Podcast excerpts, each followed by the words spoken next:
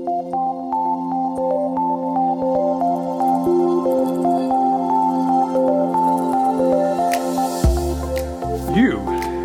right there in your little body and your little life, you can make this a golden rule day. Because the greatest teacher who ever lived said that your problems are not what's insurmountable. What is insurmountable is the love and power of God, the kingdom of the heaven that is right here in your midst and my midst today.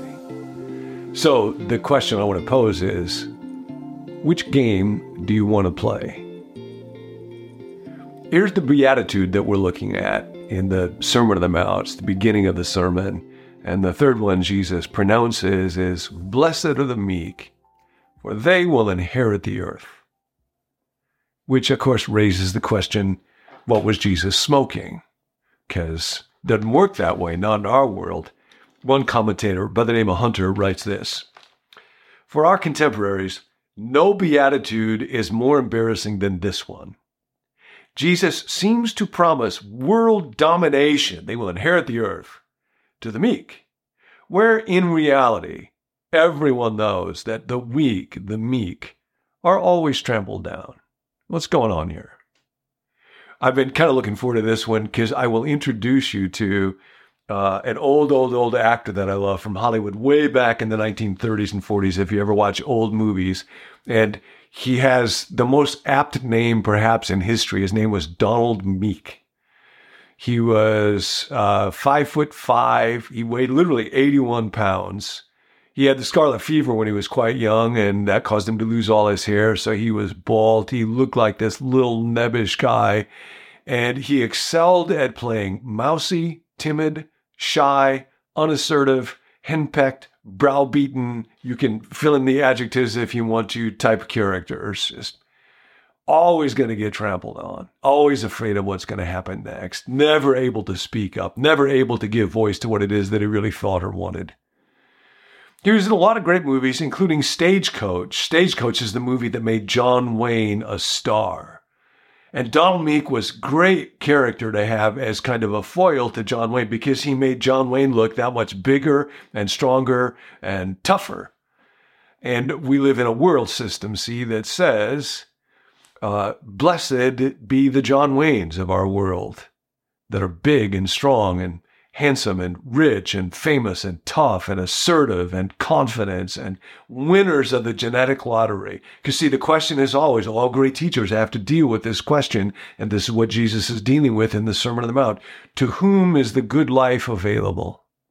Well, to John Wayne. And woe be to Donald Meek, the timid, the shy, the unassertive, the retiring, the frightened, the mousy, the meek. And now Jesus comes along, and he is not saying here, the good news is that you can become just like Donald Meek. The idea is not to be passive or to try to be more shy or to try to be more timid. That word meek is kind of a mixed word and there are positive aspects to it, but quite often it has the same connotation that it does in our day. The good news of Jesus is not that you're going to be like that or that you ought to want to be like that. The good news is precisely even to people like that, to whom the world thinks that good life is has passed them by. Nope, it has not. Donald Meek, the kingdom of heaven is coming to you. Now, uh, as is often the case with the Beatitudes, there is an Old Testament context to this one. And um, in Psalm 37, uh, the psalmist is talking to people who are struggling because the people that are inherited the earth don't seem like they're very good people. So the psalmist says, Do not fret because of those who are evil or be envious of those who do wrong. They're playing a game, and the game is called mine, and the game is called take. The game is called If Somebody Else Hurt You, You Hurt Them Back, and they're pretty good at it. Don't be envious of them, the psalmist says. A little while, and the wicked will be no more. Though you look for them, they will not be found. There is a spiritual reality that is at work in our universe, and we may or may not see the outcomes in our own lifetime, but it is there, the psalmist says. Psalm 37 11 but the meek will inherit the land and enjoy peace and prosperity. Why will this happen? Well, it's not because the meek are so going to get really, really good at taking it away. The kingdom of God is coming. Justice is coming. Love is coming. And as God acts in the lives of the meek, if they receive it, if they receive that kingdom, then when they inherit the land, their response is not mine, finally. It's not take, grab, hold. It's now I will share. Now I will help. Now I will love. So I want to give you a little picture of the blessed life. Blessed are the meek, for theirs too is the kingdom of heaven. And this is what it looks like to live in the kingdom of heaven. This is from a book called Taking the Word to Heart by Robert Roberts. And uh, he's talking about a man, Jim Roberts, family therapist, who visited his fourth grade uh, son's class, where the teacher had organized a game that was called a balloon stomp. As you might guess from the title, each child had a balloon tied on his or her leg, and the object was to obliterate everybody else's balloon without letting anything happen to yours. It was every man for himself and each against all. As soon as somebody stomped you, you were out. And the child who still had a plump, glistening balloon when everybody else's hung limp and tattered would have the winner's glory.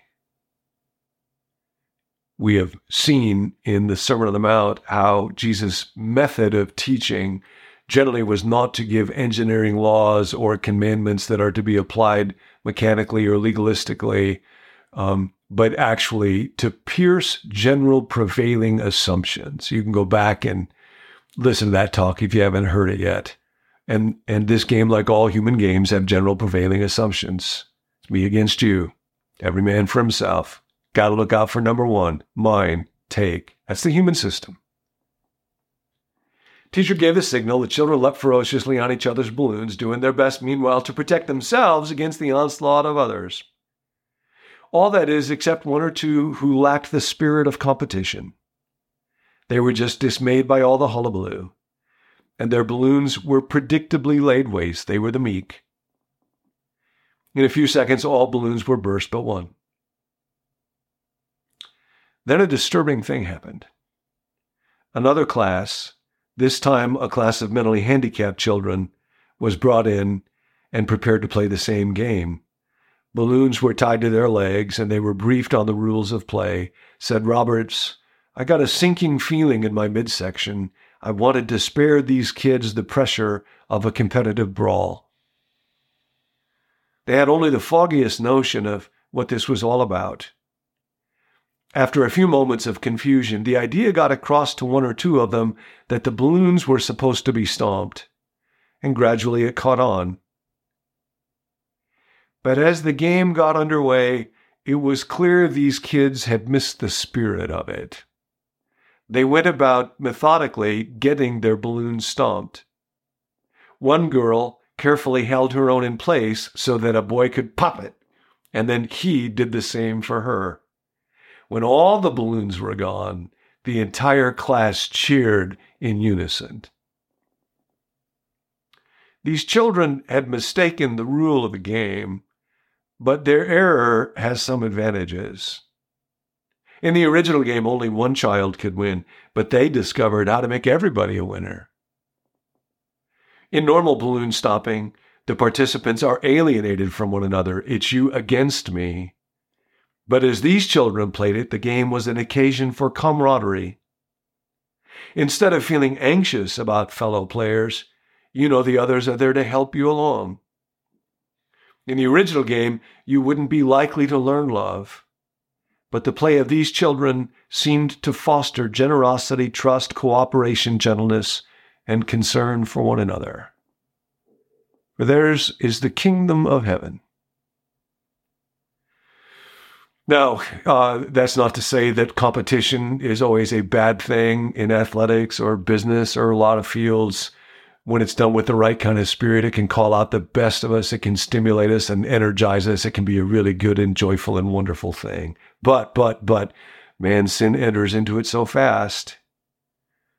And I turn my life into a never ending struggle to try to prove my worth and my significance, and the other becomes my enemy. and then I feel envious and I compare myself to other people, and there is no winning at that game. Jesus brings, see, another game with another spirit, and he calls it the kingdom of heaven. And it only has one rule the golden rule. So now today you play that game. Who can I help today? In particular, who looks like they might be struggling? Who looks like they might be feeling a little meek today? How can I come alongside them, do them a favor, care for some activity that matters to them, run an errand, write a note, express love? Make it a golden rule day because the kingdom of heaven is coming even to the meek.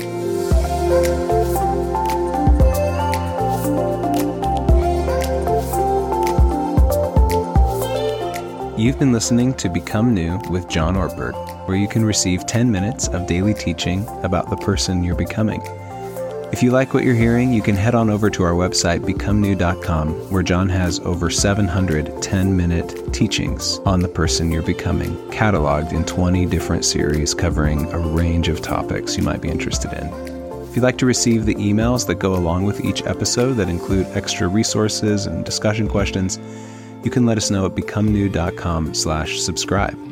Lastly, if you have a prayer request, there's a team of us who meet each weekday to pray for listeners just like yourself. You can send your specific request to us at the number 855 888 0444. We're glad you're here, and we'll catch you next time.